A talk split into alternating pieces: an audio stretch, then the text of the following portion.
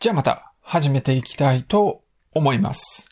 今日もですね、親の子供に対する影響の話をしていきたいと思います。まあ、ちょっと最近読んだ記事でですね、百科事典があるうちの子っていうのは優秀だっていうような話があったんですね。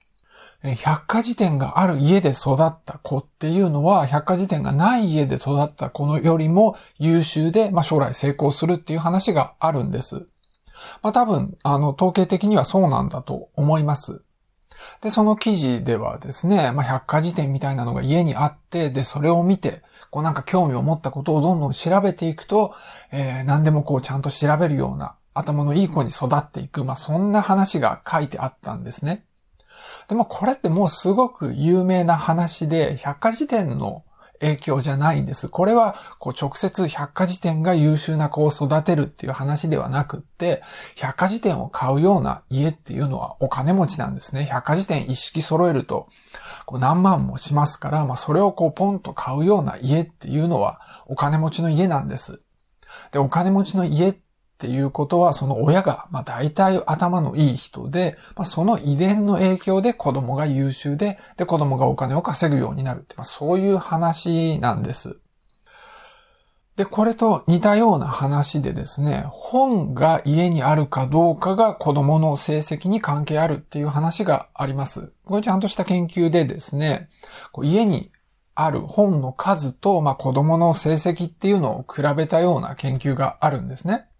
で、家にたくさん本がある家の子っていうのは成績がいいんです。で、本ってそんな高いもんじゃないから、あの、これは必ずしもお金持ちかどうかっていう百科事典とはまあちょっと違う話になってくるんですけれども、家に本があると、まあやっぱり子供は優秀であると。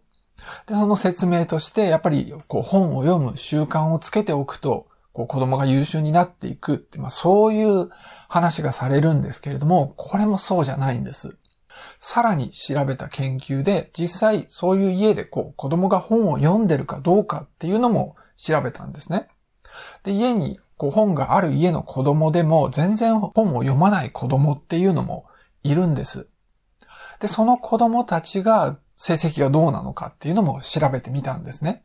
で、家に本があっても、その本を読んでなければ、こう頭が良くなるわけではないって、まあそういうふうに思うんだけど、実際の結果を見てみると、えっ、ー、と、家に本さえあれば、その本を全然読んでなくても成績がいいんです。で、これって変だなって感じですよね。家に本さえあれば子供の成績が良くなるっておかしいって思うんだけれども、まあこれも親の遺伝の話なんですね。こう頭がいい人ってって大体本をたくさん持ってて、で、そういう親から育った子供っていうのは、その本人が別に本読んでなくても、えー、成績が良くなるっていう、ただ遺伝。本が、こう、子供に影響を与えてるんじゃなくって、これはただの相関の話で、頭がいい親の子供っていうのは、頭がいいっていう、ただそれだけの話なんです。あとは似たような例でですね、習い事の話、まあ、特にピアノなんかがですね、こう、子供の教育にいいっていう話があるんですね。で、みんな、まあ、なんか理屈をつけてピアノのいいところを説明しようとするんです。ピアノって、こう、簡単なものからだんだん難しいものに進んでいって、で、体系的なトレーニングっていうのがあって、そういう、こう最初うまくできないんだけれども、こう努力をしてうまくできるように頑張る。そういうプロセスが個人を成長させる。そういう話があるんです。で、実際にピアノを習ってる子っていうのは成績がいいんです。でもこれも全然ピアノが子供を成長させてるっていうそういう話じゃないんです。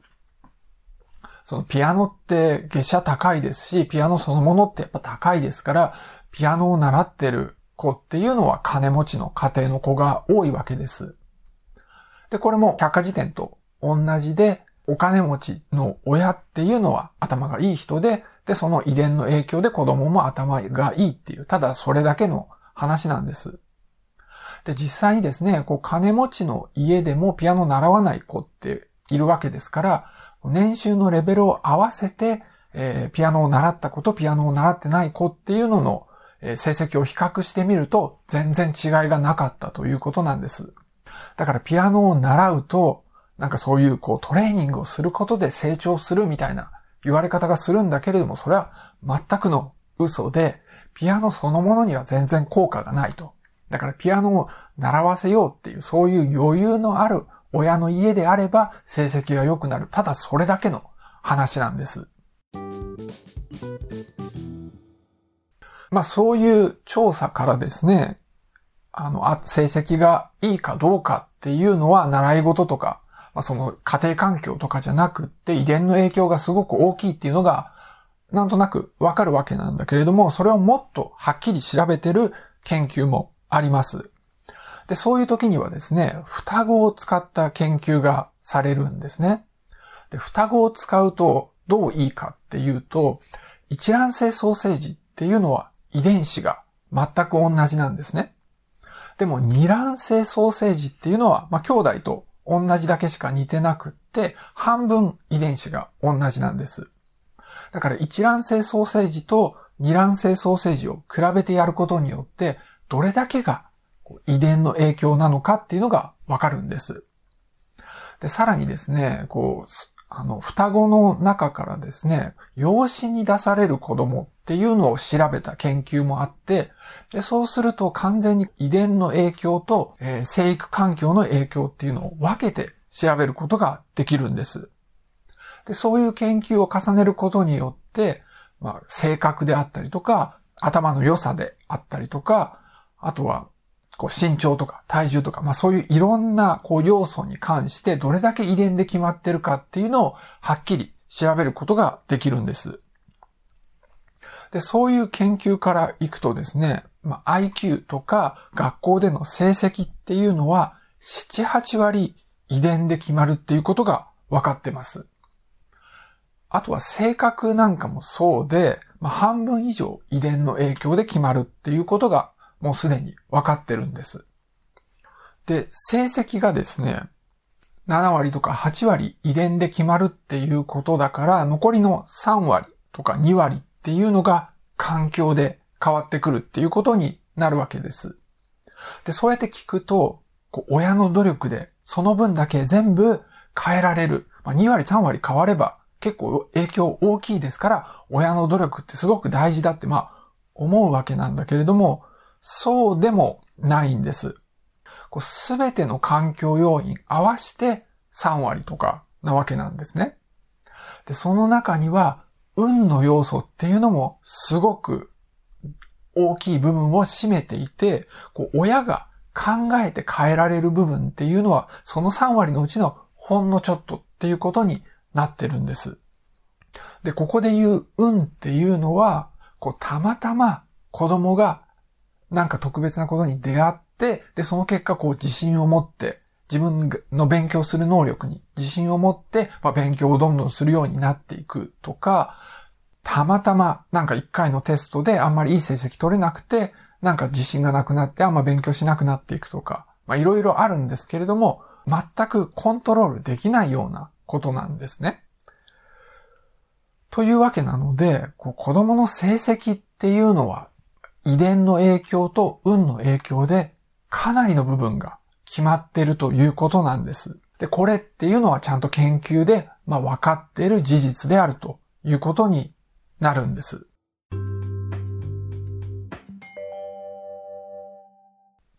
こう自分の子供が、まあ、すごく成績のいい子だったり、まあ、素直で性格のいい子だったりすると、親から見ると、自分がこうどういう子育てをしたからそういう子供になってるって思っちゃうわけなんです。自分がこういうことしたからその子は成績が良くなったとか、素直でいい子になったとか言って思っちゃうわけなんですよね。子育てって、まあ、常に何かしてるわけなんで、まあ、その結果何かが起きてると、まあ、どうしても思ってしまうわけなんです。だからですね、こう自分の子育てに関して、まあ人に自慢してみたりとか、あとはなんか、その子育ての本なんかも出てますよね。確かにですね、こう成績のいい子に、そして性格のいい子になってもらおうと思っていろんなことをしたっていうのは事実なんですね。で、それとは別に、こう性格のいい子、成績のいい子になったっていうのも事実なんだけれども、自分がやったことのおかげでそうなってるかっていうとそうじゃなくって意味がないっていうことになるんです。あの、東大に4人入れた母親っていう人がいて、で、そういう人がまあ本なんかを書いてるわけですよね。で、きっとこの人ってすごい努力してると思うんです。でも、単に、こう、親がまあ優秀であった。親自身が頭がいい人で、だからその子たちも頭が良くっていい大学に入ることができた。そういう面の方が大きいっていうことなんです。だからですね、そういう本を売ってるのを見て、で、それ買ってみて、で、そこに書いてあること、そのまんま実践しても、そんなにうまくいくもんじゃないんですね。その子自身の能力っていうのがあって、親ができることってもう本当に限られてるから、その部分を変えても、結果にはそんな大きな影響がないっていうことなんです。まあ、さっきのですね、こう本が家にたくさんある家の子供っていうのは成績がいいっていう話に戻ってみるとですね、本が家にたくさんあると成績がいい子になるんだと思って、で、どんどん本を買ってみても、それは意味がないんですね。話したように、実際に本読んでるかどうかっていうのは効果がなくって、まあ本を買うような頭のいい人の家であれば、頭のいい子が育つっていう、ただそれだけなんで、こう結果を変えようと思って行動を変えてみても意味はないって、そういうことになるわけなんです。だからですね、まあ普通の子育てをしてればですね、あんまり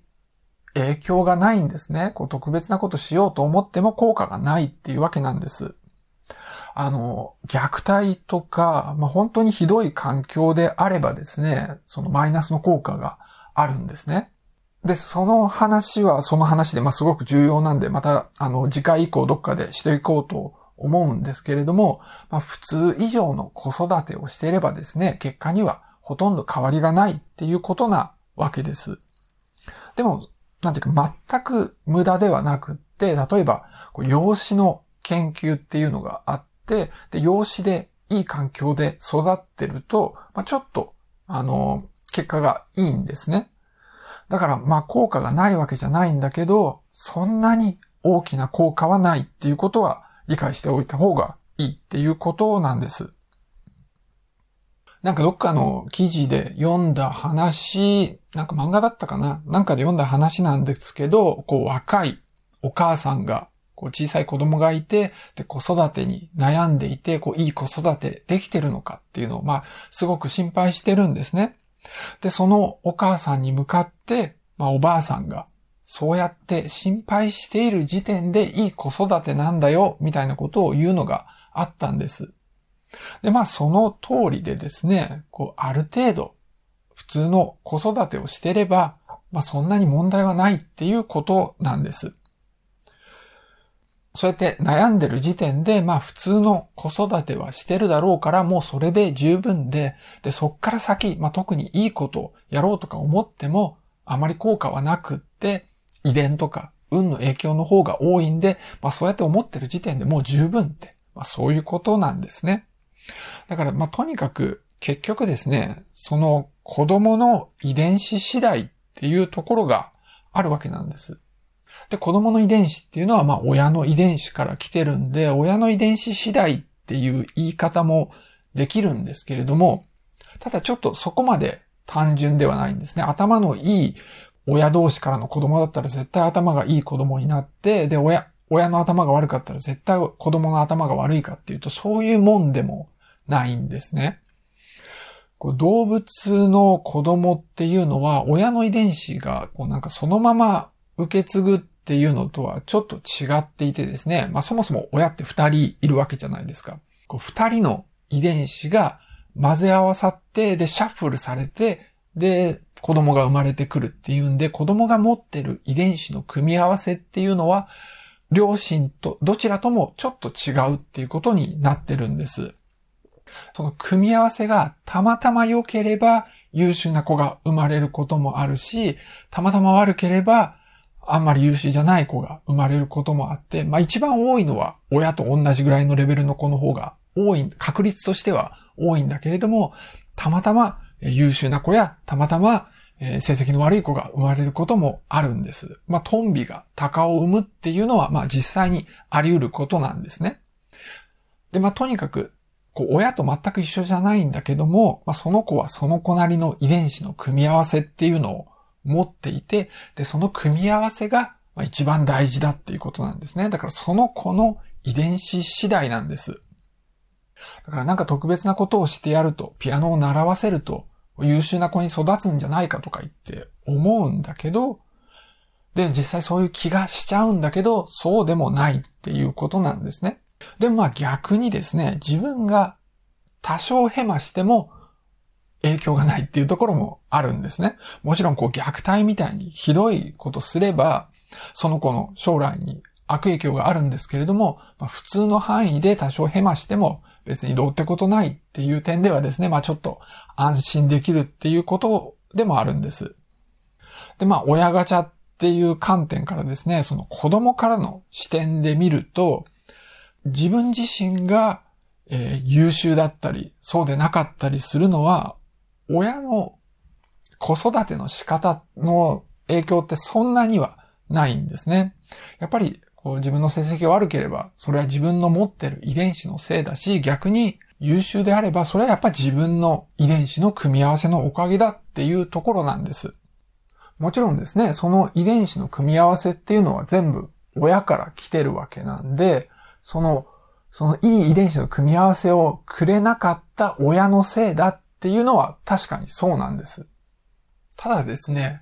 違う遺伝子の組み合わせをもらっていたら、それはもうもはや自分ではないんですね。だから、まあ親ガチャって言ってもっといい親だったらよかったなって思うかもしんないけど、そうすると、こう自分自身がもうもはや自分自身じゃないんで、まあそう考えてる自分とはまた別の自分になってるんで、なんかそういう考え自体がまあなんかちょっと変だなっていう感じになってしまうんですよ。ただ、その親の影響の中でもですね、その最低限普通のレベルの子育てしてるっていうのは大事で、やっぱり虐待とかそういうレベルになってしまうと子供に悪影響があるんです。だからそういう親を引くと、やっぱりそれはひどいなっていうことになるわけですね。まあ、その辺の話も、あの、次回以降どっかでしていこうと思います。じゃあ今日はこの辺で終わりにしたいと思います。